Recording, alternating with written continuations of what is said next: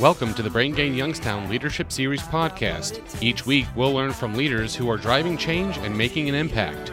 Now, here's your host, the CEO of the Youngstown Publishing Company, Jeff Leo Herman.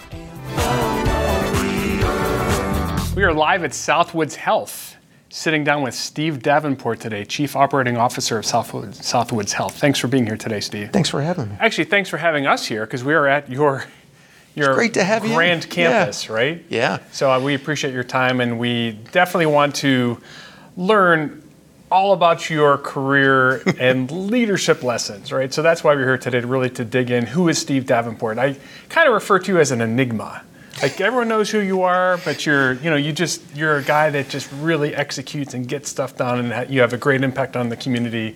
So I'm really looking forward to digging in. a I appreciate that. today. Yeah, thanks. All right. Well, you know, to start off with, as a child, what did you want to do when you grew up? Have It's a very good question. I was a very open-ended. Uh, that was a very open-ended proposition for me. I think that uh, probably my earliest memory of what I wanted to do really came out of uh, high school. I had uh, a high school teacher that uh, taught physiology. And his name was Mr. Weiss out of Canfield. And uh, he taught in a way that was very open ended. You learned a lot. And I think what that did was it kind of gave me this passion, this interest in actually pursuing medicine. So when I left Canfield High School, I was like, guess what? I think I'm going to become a doctor. And uh, I applied to a number of different colleges, ended up uh, selecting Dickinson College outside of uh, Harrisburg in a little town called uh, Carlisle.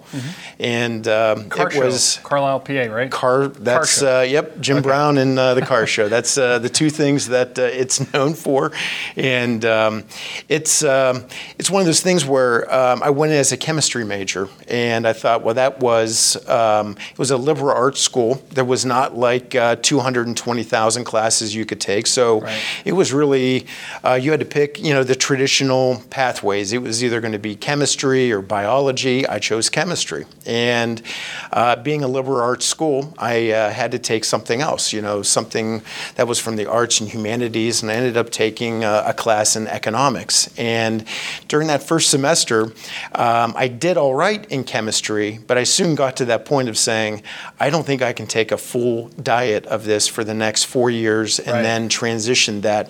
And what did click in my mind was business and economics. And so it was after that first semester that I looked at, okay, do I want to continue, you know, down the path of, you know, uh, a chemistry major to go into, you know, into a, a med school and to, to pursue that?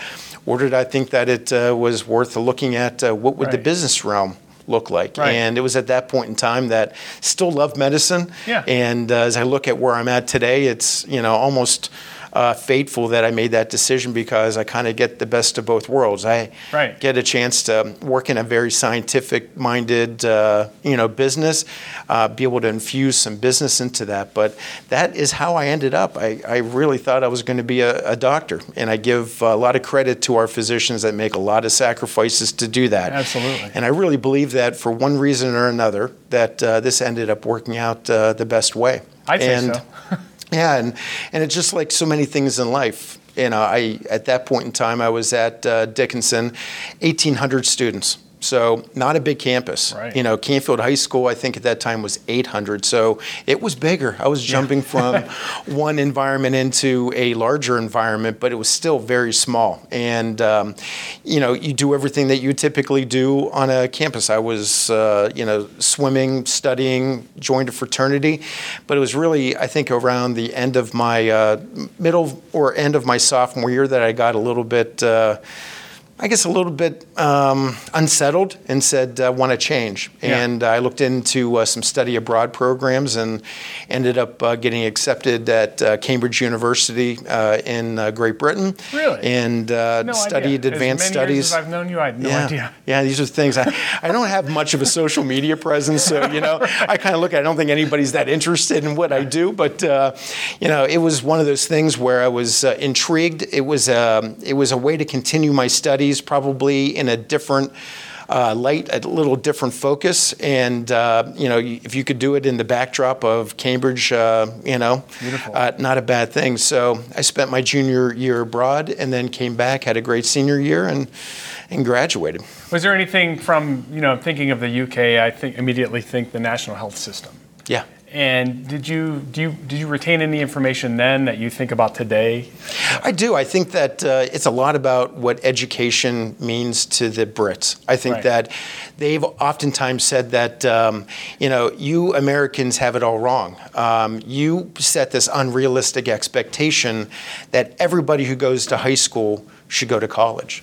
In their terms, they always say university. So everybody uh, in America goes and is pressured to go to university, but um, in Great Britain, it's actually very different. It's uh, about anywhere between 25 and 35 percent of their students go to university. And uh, the rest of those uh, people that graduate, you know, from their version of high school end up getting linked with career and technical fields. There are a lot of co-op programs, and in many ways, I think that they're probably doing it a lot better because some of the shortages I think that we're feeling right now in our business world with you know we don't have enough skilled tradespeople um, and it's in high demand you know whether you're a plumber or a steam fitter uh, you know you work with uh, lumber you're a carpenter um, or a welder they have really very close linkages and they co-op those programs out. And it's a natural transition so that if you don't feel like university is your next step you know in your life there are so many different options and it doesn't feel as isolating or narrowing, Yeah. you know, in terms of what the possibilities are. We're jumping way ahead to the end, but I can't help it. Uh, so, I agree. Do you think our region and our our country has gotten better at acknowledging the need for trades, the need for careers in the military, the need for you know apprenticeship programs? Because you know you have kids in college. I have kids Yeah. that will be in college eventually. yeah. And there's still that stigma, right? There's still, you know, my wife is being, you got to go to college. I'm like, maybe not. Maybe you should weld. Yeah, yeah. And even if you want to go to college, at least, boy, if you can weld and go to college, you'll be like a triple threat. It would be, yeah.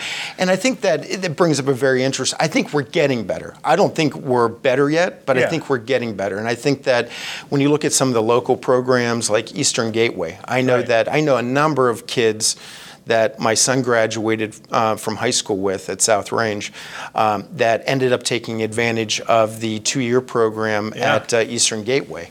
And quite honestly, I think that gives, um, with some of the tuition subsidies and some of those opportunities, I think it gives people a little easier transition. It's local, it's in the community. Um, economically, I think it, it makes a lot of sense, you know, for kids, and it gives them that taste of what a degree could look like. And I've seen probably more people than not become very successful and say, you know what, I'm going to take this two year education from Eastern Gateway and I'm going to put that towards, parlay that towards a four year degree. Right. So I really think that that is an example about how it can be done and uh, on the educational standpoint, but I think that some of the programs that uh, they're also doing um, with some of the, the career and technical schools is helping show that, hey, they're in high demand. And I don't know what people's expectations are in terms of when they would go one of the skilled trades routes. But guess what? Lordstown used to be like you know, one of the primary employers. You can go there, you can earn a very good wage. But I think there are so many other options out there that can be explored through the oh, career and technical fields. I think we're getting better, but I don't see as many co op opportunities that have kind of dovetailed with the career and technical or that to give people, kids really, Right. an opportunity to say, I've always wondered about this. Kids are like, you know, if you They're a sponge, grow up, yeah. you know, the son of a, an attorney or a doctor, you're probably going to grow up wanting to become a doctor and an attorney. And I think that, I think it's really important that if you don't see that, okay, my dad was in business, I chose business. Um, if you don't see that pathway, I think it's so important to give people exposure and let them sample off of the buffet of life a little bit because those opportunities starting in middle school and extending into high school, I think could be very instrumental in trying to get them to say, I don't know all about this, but there is a career in healthcare, there is a career in the trades, there's a career somewhere else that is an alternative. And they can put that into the blender, talk with their family, Right. talk with their teachers, their guidance counselors, and uh, see what really kind of works in, Yeah. you know, to see what's best for them. 80s and 90s, we had to kind of Yeah. guess and gamble, right? I, Yeah. I think this is what, I want to do. I'm going to go spend four years and a lot of money at this place, at this Yeah. university. Yep. And I hope when I get out, I get something. I don't know. It was felt like a gamble. Like Yeah. roll the dice and you kind of had to feel your way. Where I agree, um, li- like literally talking to my son this morning about exit strategies from business. Like how do you do a deal and ex- you know and that's a weird conversation to have on the way to work but i'm thinking he's interested. Maybe he'll be an investment banker get him a law degree. Yeah. but then at the same point my other son he needs to go work in a machine shop. Yeah. period. Because he loves building things and i don't want anything to get in the way of his discovery of that right and, And I think as, as parents, you know, sometimes I think we do have a little bit of a bias. We want to see them earn a good living. We want to see them be financially independent. And above all, we want to see them happy. Right. And sometimes we see happiness through our own lens. And I Yeah, think that it's, it's very difficult, um, you know, when your kids take an interest in something that you either know nothing about or are a little bit concerned because it's maybe a little bit less than traditional. Right. But I think as parents, I think we just have to continue to be very patient and supportive and kind of feel our way through there. And that's Yeah. one thing, like, you know, I know you and Amy, I know that uh, the way that, uh, um, that we've raised our, you know, kids as well is I want them to be innately curious. right right And I want them to be able to take um, a risk because I was criticized by a lot of people when I left uh, Dickinson to go abroad. They said, Yeah. "How can you- how can you live or leave, you know, this because you know you're in the fraternity, we've got all this stuff going on, you're doing well in school," and something was just out there to say, you know what, there were only I think 18 students that were accepted from across the U.S. into this program, and some of it was okay, it's a cool thing to Yeah. do, it's a great opportunity, but there was just this thing to say, I don't know if I will be challenged or if I'm going to be excited to be in that environment. I had a great college experience. Absolutely. But taking the risk where I went and put myself into an environment that I did not know, you know, the other students I was going with, I didn't know the professors, I didn't know anything. It was like a totally blank slate. And I told my kids, I said, hey, you've got to be willing to take some of those smaller risks in life because Right. it will allow you to take on some of the bigger risks in life when you really comes time to like making a it, career decision or trying to figure out whether you know a business opportunity is an opportunity or is it something that uh, you know you want to pass on Right. Said, I mean- just don't be paralyzed by that uh, the sense of fear Right, right. And a calculated risk, right? Moving abroad, that's a bigger that's a bigger risk, right? That's Mm-hmm. that's a significant change. But like Eastern Gateway's programs, two-year degrees, that's that's extremely low risk and extremely cost effective. And like you said, you can parlay that into other opportunities. And education these days is a journey, right? It's continuous. It really is. We don't stop, right? We No. literally don't stop no learning. Yeah. So- and I think that can be organized learning and uh, Yeah. you know Allie just uh, graduated my daughter you know just graduated uh, she wanted a degree in fashion merchandising so she went to Kent. And little did I know that Kent has the fifth rated or fourth rated to program in the country about fashion merchandising. So I was like I know nothing about that. I don't know what the opportunities are Really? going to I don't be You're a I don't know dresser, Steve. I don't know. Which I no, I, yeah, she would be very disappointed in most of the ways. If you saw me on the weekends, you'd be like, "Ooh, Steve, you got to help me out with this." But she is very passionate about it, so she just uh, landed her first job yesterday, and you know, she, you know, graduating, just got her first job, so she's very exciting, excited about those prospects. Yeah. But as a parent, you're like, okay, now it takes on that next little bit of stress. That okay. Hopefully, you know she'll feel like she made a good decision, Right. and uh, you know and succeed in it. But uh, yeah, you can't be whether it is your personal life or your business life. You've got to be willing to take you know some risks, and you have to be a continuous learner. I think you said that, and I would totally agree. Is that some people are innately curious. I am. A, I, I'm either uh, have a, a bit of attention deficit, or I'm innately curious like about think of it as everything. number two. I would uh, Same hope, way. but it could tie together very closely. But um, I am always asking the question. I'm very curious by nature, Right. and to work in the company that I work with, you know, Ed Muransky's not a guy that typically stays still for too long, and my personality and that kind of approach kind of fits with you know his dream of what he wants to do for for Southwoods in this community. It's it's Yeah. uh, been a good pairing. Let, us talk about that. Let's transition into leadership style, right? And so, how do you guys work together? What, how would you characterize your leadership style, and what impact has it made here at Southwoods Health? It's funny. Um, I would say that I took a lot of my leadership style. One is, you know, I look at the way my parents, you know, raised us. We uh, had a lot of communication, open communication. My father was in uh, the business field. He worked as the uh, chief financial officer for DeBartolo for years. And I saw the way that uh, he would handle whether things were going not right or they were going wonderfully. Is that, hey, he was never excitable much one way up or down. Yeah, And I think that that is the first thing is that there are a lot of things that change. I mean, it could change day to day, hour to hour. Look at the year we just had with COVID. Um, so when you look at that, that steady as you go, let's not get too high, let's not get too low. That is something I think that's very important. You know, that really served probably as uh, as my basis. And then um, I did work for a couple of years uh, with uh, Ed in the insurance side of our business, and then uh, Don Pepino, who was still very involved on the insurance side of the business. And I mean, I was young. I spent about 10 years uh, on that, you know, dealing with national accounts. And it was a little bit of insurance, but it was a lot of, you know, financially self insured programs, structuring bigger financial programs. So it was a little bit of insurance, a little bit of financial structuring. It was very uh, exciting to me. And as, as I learned, is that um, Don and Ed, when you put them together, they uh, are very, very good communicators. I think that um, they are very good problem solvers. They are able uh, to take the uh, Rubik's Cube that could be every color is on every side and it's a jumble, right? Right. They can take the Rubik's Cube and kind of figure it out and play with that uh, cube to try to get all colors to be the same on each side.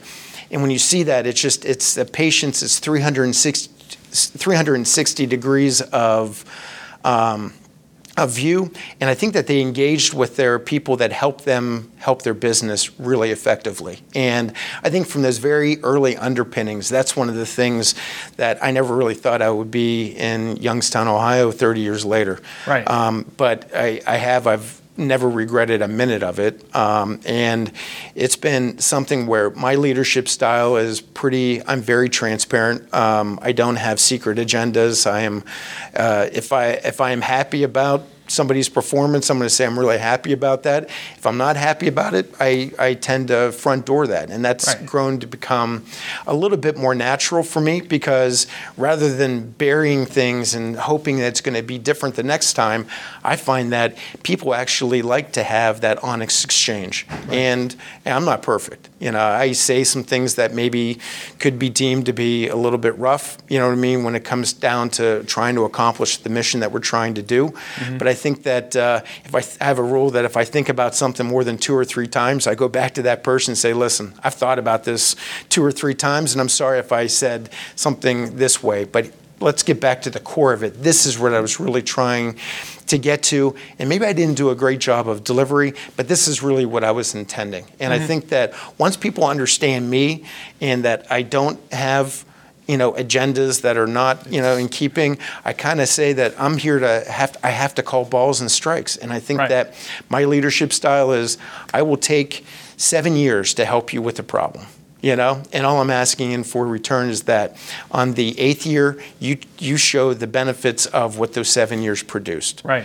you know what i mean that Yeah, yeah. it's a building process and if i see people that have passion and they're trying that stimulates me right. so my my leadership style is i am very very hands-on you know which has become a challenge for me you know our our business here has grown i mean Right. we used to be uh, a smaller surgery center we went from surgery center we went into a hospital then we started adding some of these satellite facilities physician offices our footprint is much much bigger than what it used to be It's amazing. I mean, and we're coming upon the 25th anniversary. Yeah. So, can you give the quick sketch of, I don't want to say all of the elements, but, you know, just kind of give us the highlight of what is Southwoods Health today? Southwoods Health today, you know, I'll kind of take it in chronology. We started Yeah. out as an outpatient surgery center. When I joined uh, the company, I think we were doing 2,400 procedures a year, and we saw the potential. Ed saw the potential, mm-hmm. and uh, it was not easy, you know. But he said, "Hey, I, you know, would you consider coming into healthcare?" And I said, "Ed, but for me being pre med for about yeah. three months, you know, during my freshman year of college, he said I don't know anything about uh, healthcare," and he basically said, "I know what you're capable of."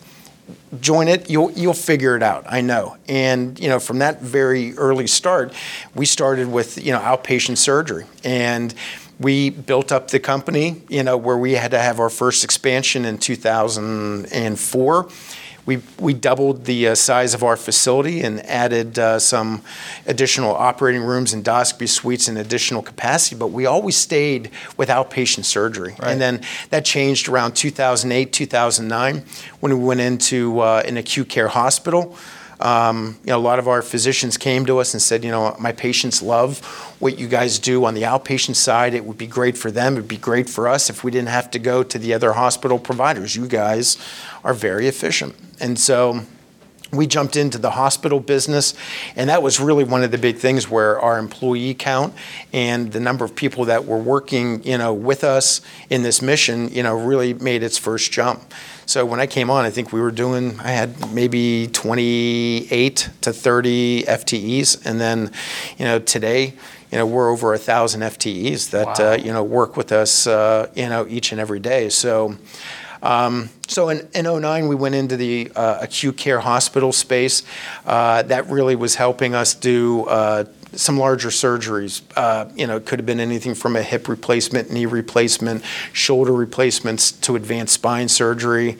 Um, we do uh, colon resections, we do breast surgery, uh, you know, so that really enabled us to say, listen, we can take more complicated cases that don't have to come and go on the same day, mm-hmm. and we can keep them for successive, you know, nights. So that was um, devoted. We did not know. I mean, we knew the surgery center business very well at that point yeah, in time. Right. We had to learn, you know, the hospital business at that point in time, but it was stimulating to me. It right. was exciting. It was a, you know, it was a new challenge, a new opportunity that was out there. And then once you become a hospital, you have the opportunity by your licensure to reach out and do other programs. And so we looked at uh, that next program. We added sleep back in 2010. So we did sleep diagnosis. Um, you know, with that, which is uh, an important thing with sleep apnea and, and, some of the comorbidities that come along with it. Mm-hmm. We got into that. And then in 2013, 2014, we entered uh, diagnostic imaging. We built Southwoods Imaging. Right. Um, we had acquired uh, uh Hitchcock Imaging in 13, and we took uh, their basis, and we feel like we improved upon that, being respectful of the legacy that uh, their radiologists had built. But we built uh, imaging and brought you know two 3T magnets, you know, on the MRI side, uh, PET, CT, mammography, DEXA, you name it, we basically do it at imaging, and that was a whole nother, you know, and that was just what 2009 we're hospital. Right. uh, 2010 we became we got into the sleep business. 2014 you know we got into the imaging business. And then we started looking at okay how else can we benefit our community? And at that time there were a lot of physicians that started saying you know what? The government and their regulations is really taking away the time that we have to devote to medicine can we come in? Can we partner with, uh, you know, somebody like Southwoods to help manage, own our practice, and let us focus on medicine? Right. And that has always been something that has been at the very heart of what we've done, you know, with Southwoods is that if we can collaborate with our doctors, because we really believe that you take our physicians and their medical expertise. We have a lot of passionate doctors and very well skilled doctors in Youngstown. If you can oh, yeah. take that pair that with some business minds that can help make one plus one equal three. You know, I mean, that is uh, the key, and uh, that has been uh, one of our biggest points of uh, growth recently. Has been on what we call Triad Health Services or Southwoods Physician Services. We've developed this network of primary care, uh, internal medicine, family practice physicians, um, as well as you know um, physicians for almost every specialty and have now formed a group that is, uh, I think, over 100 providers strong at this point wow. in time and still growing. And what that's doing is that it's giving us the ability to start seeing patients earlier on, not when they just need a surgery or not when they need, you know, a diagnostic exam done, but actually to care for them earlier in that cycle. So now you know, we started Express Care. Right. You know, since we have this now, we have this primary care base. We got into the Express Care, which is just promoting access you know, for patients to get, you know, uh, their healthcare needs satisfied in, you know, in a little shorter time and a little bit more convenient basis. So, mm-hmm. Jeff, it's been really crazy that um, it's almost like dog years, you know, right, that, right. Um, you know, seven years everywhere else is almost like one year here at Southwoods, is that we've been on a very fast some growth momentum. track. We've been able to get some really great people that work with us, you know, as far as our staff goes. And when you see their passion and their interest in trying to help help drive where we're going, it's been a really magical thing. It's right. been a, a, fantastic opportunity. Agreed, agreed. I, and I do want to talk about careers in healthcare beyond physicians. Yeah. But first, I want to take a minute to thank our sponsors.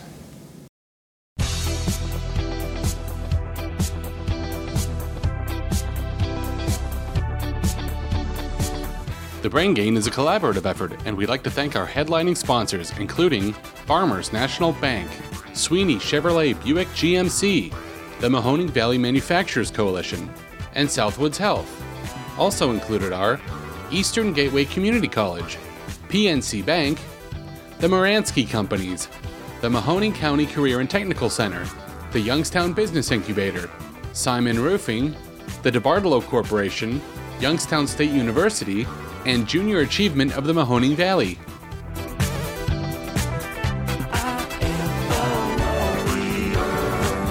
All right, so last year at this time, I believe it was last April, we had an offsite focused on careers in the healthcare field. And you spent a lot of time talking about the importance of analytics and yeah. data and data as it applies to healthcare. So, beyond what are commonly understood careers in health in the healthcare field, physicians, nursing. Yeah. You know, those are what other career opportunities are there? And, and say you're 1,000 FTEs.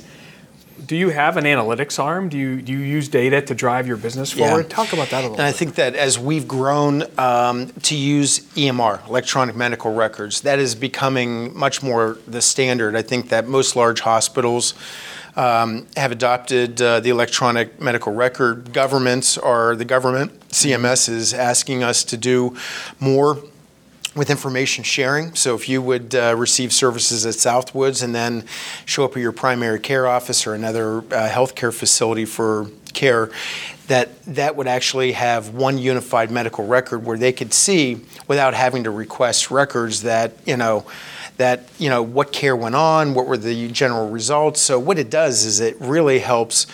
I think make the care continuum more efficient and for a lot more too, for right? the patient, and I think it benefits it because as smart as our patients are, sometimes they're not great historians about, hey, what did this test result in, and what did this do, and what do you take in terms of your medications, and oh what's the strength of your medication? Sometimes they're not great historians. I take a blue pill, I take a red pill, I take a white pill. You know what I mean? They have their cycle, but they don't know what that is. The electronic medical record is basically capturing all that information and being able to present it more and more real time. And so when we talked about the analytics side, analytics now we're collecting so much data, okay? Mm-hmm. Things that used to be on paper and right. unless somebody took this paper and keyed converted it and keyed it in, you probably were not being able to capture a data point on something that was relevant or not. Mm. Now, with everything being uh, in an EMR electronic you know, format and a lot of it being discrete, we're now able to take selected data elements out of that and then start crunching data and understanding parts of our business that would have either been manual or not done at all because we weren't able to see it. So, what we're doing, we're investing time and energy um, and money into the development of our analytics team, which is basically people that understand healthcare a little bit, just from, right. okay, here's how the encounter would go, and this is what is captured during an average encounter from a financial and clinical standpoint. And then what they do is that they serve as the interpreter. So when we have people in our business that say, hey, I'm a clinical leader. I want to see what's my average length of stay and how many people stay over that and why do they stay over that le- length of stay? How many complications right. do we see? How many people did we see under an average length of stay and why? You know, so when you start looking at the trend and you're looking at more metadata, you're able to draw correlations between things that you might have guessed mm-hmm. or not even thought about at any given point in time. So our analytics team is basically saying I'm very good at database structures. I'm probably good at Excel or Excel or Power BI, which are programs that help take data from databases and put it into a graphical or spreadsheet kind of a format. Mm. And then they walk it through the entire continuum, meeting with the people that will ultimately be consuming that data to determine what are we going to do with this? What is it telling us? Is it giving you what you want? to see. And that's really what we've seen as being one of the most valuable things. And uh, you know, if I had another five people, you know, that understand understood data analytics today, I would take all five of them. Wow. Because that is something that's very important. And when you look at you know the business side, you know you know, certainly the medical parts of our business, you know, physicians, um, nurse practitioners, uh, physician assistants, CRNAs, our nurses, you know, our MAs our PCAs, they all come together to do it on the medical side. But what we find is that the number of qualified people on the business side of our uh, of our uh, operation is really something that uh, you know we're struggling trying to find qualified people. So medical coding, Mm-hmm. Everything that we do in an operating room, a procedure suite, a uh, exam room has to be boiled down to a standardized code. Okay, right. so that's what they call as medical coding. So people have to read an abstract about what happened during a surgery and be able to understand that. Okay, that translates into these codes and that's how we bill for our services. So medical coding is something that uh, you know it's a, it's an art and it's a science and right. it's a um, I don't believe there's a formal college degree, but it's certainly I think two to three years worth of studying. There's a certification that you need to get, but it is something that is um, very very underserved you know, customer service representatives, you know, people that are able to communicate, understand right. how to use a computer and be able to solve problems that are, you know, or questions that are coming up on billing or coding or people that are mm-hmm. getting, you know, their EOBs in the mail.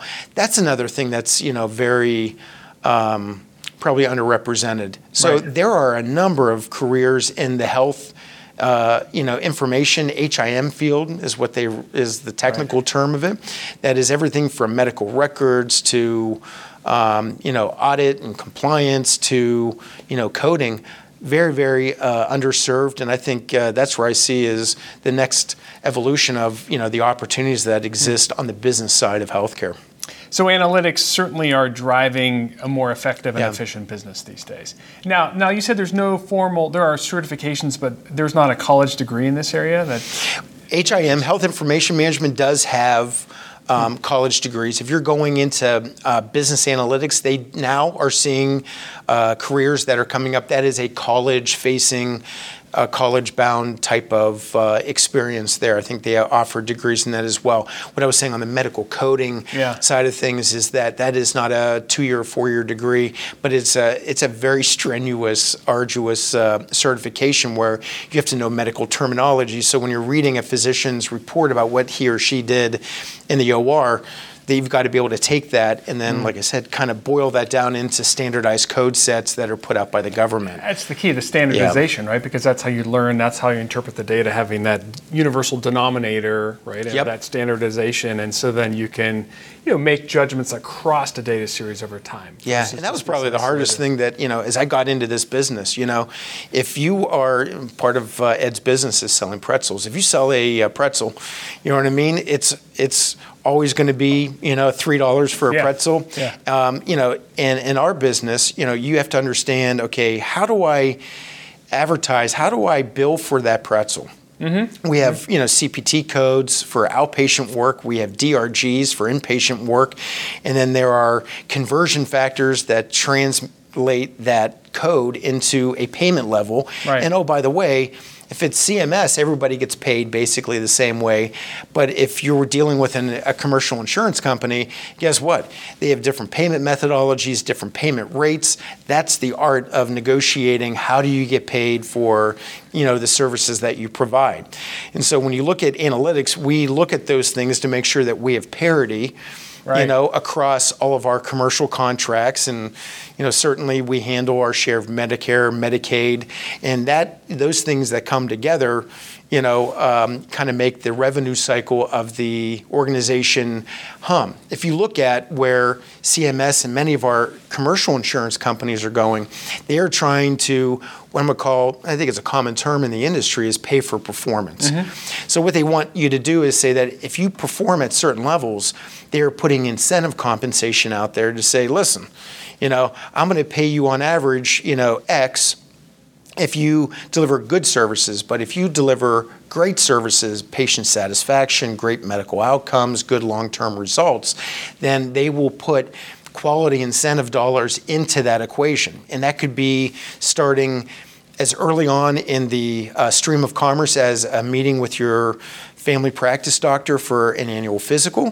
Hmm. Should get an annual physical. Right. I, am sometimes good about that, but they track how we can do a PSA for Dr. Dunch because I had my colonoscopy this. I'm proud fall. of you. That's good. 50, I hit it. Good. I was like on time, had it right over here amazing experience. And I'm not saying that because we're sitting here in Southwoods, but well, I'm glad because I'm glad that you came to us in a, a professional yeah. and a non-professional, personal. But uh, our staff does a fantastic oh, yeah. job. I'm glad you had a good experience yeah. with that. But very, um, very good. Experience. But they're like even like that. That uh, many times patients aren't aware. Okay, when I hit 50, I'm supposed to go get a colonoscopy. And in fact, if you have a family history, you should be going sure. earlier than that. And so, what the government is trying to do is set certain benchmarks, milestones, so that if you're a female over the age of, you know, I think the current standards are 45, um, you should be getting a mammogram, you know, mm you know, every year. If you're, you know, male or female over the age of 50, you should be getting a colonoscopy. So they're doing these things,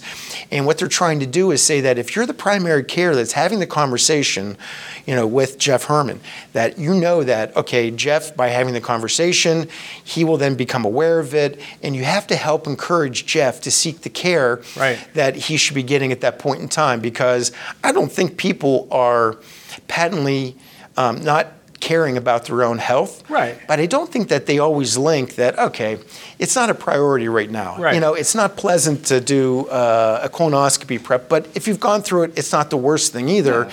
And the knowledge of knowing that you've got, you've got a clean bill of health, that to me is more important than you know right. the 12 or 24 hours of you know prep time that you go through for right. a colonoscopy. So what the government and, and our commercial payers are doing is that they're trying to say how good is our medical team at identifying what needs to be done and how good are they at motivating the Jeff Herrmanns of the world to go and actually complete what they should be doing either on a preventative or a routine maintenance side of their health. Right. And that's another point where analytics is starting to come in, where we're taking a look at where are those care gaps okay? Mm-hmm. So that if we know that you're 50, you should have had a colonoscopy, did you get a colonoscopy? And this kind of Here's dovetails into right. the whole side. Right. We should say that I don't have any record of Jeff going, whether it's at Southwoods or any other facility, of having a colonoscopy.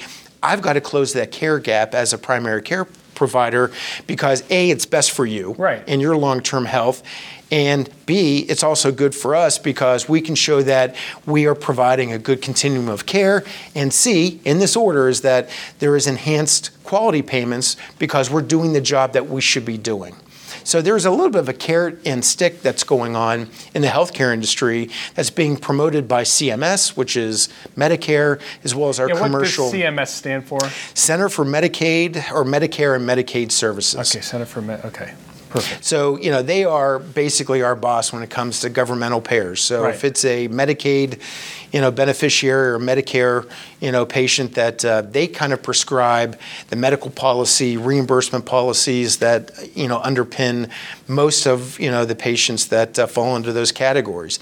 And many times our commercial payers will follow. Sometimes they don't. Mm-hmm. So it's very, very much a mixed bag. But uh, that is really kind of like the total conclusion is like that's how data is kind of fitting into the care continuum. Right. So it's a very organic, synergistic approach that we're seeing um, in that. And I think we're just scratching the surface, quite honestly. I, I, I agree wholeheartedly. And, and this is a great time to wrap up. Steve, you've been very generous with your time. Do you have a leadership quote or a challenge you want to give to the community? You've, you've been a, an active member of the community for years now, leading here at Southwoods Health. So. I'll just say it's probably, what? we embody certain things. Um, and I think that the best lessons are the lessons we try to impart in our kids.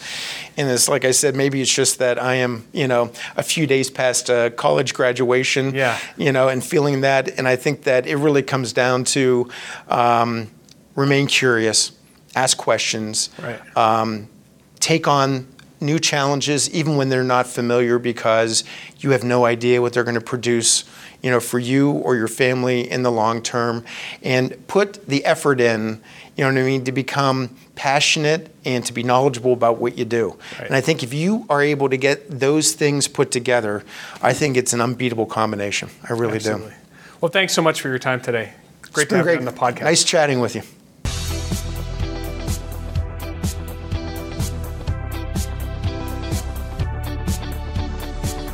Thanks for joining us on the podcast today because together we're building a culture of entrepreneurship and promoting workforce development.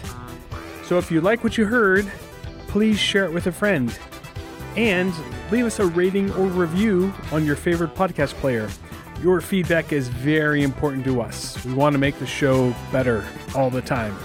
And if you would like to give me direct feedback, email me, please. My email is j H E R R M A N N at business journal.com, or you can find me on LinkedIn. And lastly, would love to thank the members of the Brain Gain Coalition. Those headline collaborators include Farmers National Bank, Sweeney Chevrolet Buick GMC, the Mahoning Valley Manufacturers Coalition, and Southwoods Health. And joining them are members of the coalition including Eastern Gateway Community College, PNC Bank, the Muransky Companies, MCCTC, the Mahoning County Career and Technical Center, the Youngstown Business Incubator, Simon Roofing, the DeBartolo Corporation, Youngstown State University, and Junior Achievement of Mahoning Valley. Without them, none of this would be possible. So thanks again for joining us today, and remember, together we are building a culture of entrepreneurship and promoting workforce development.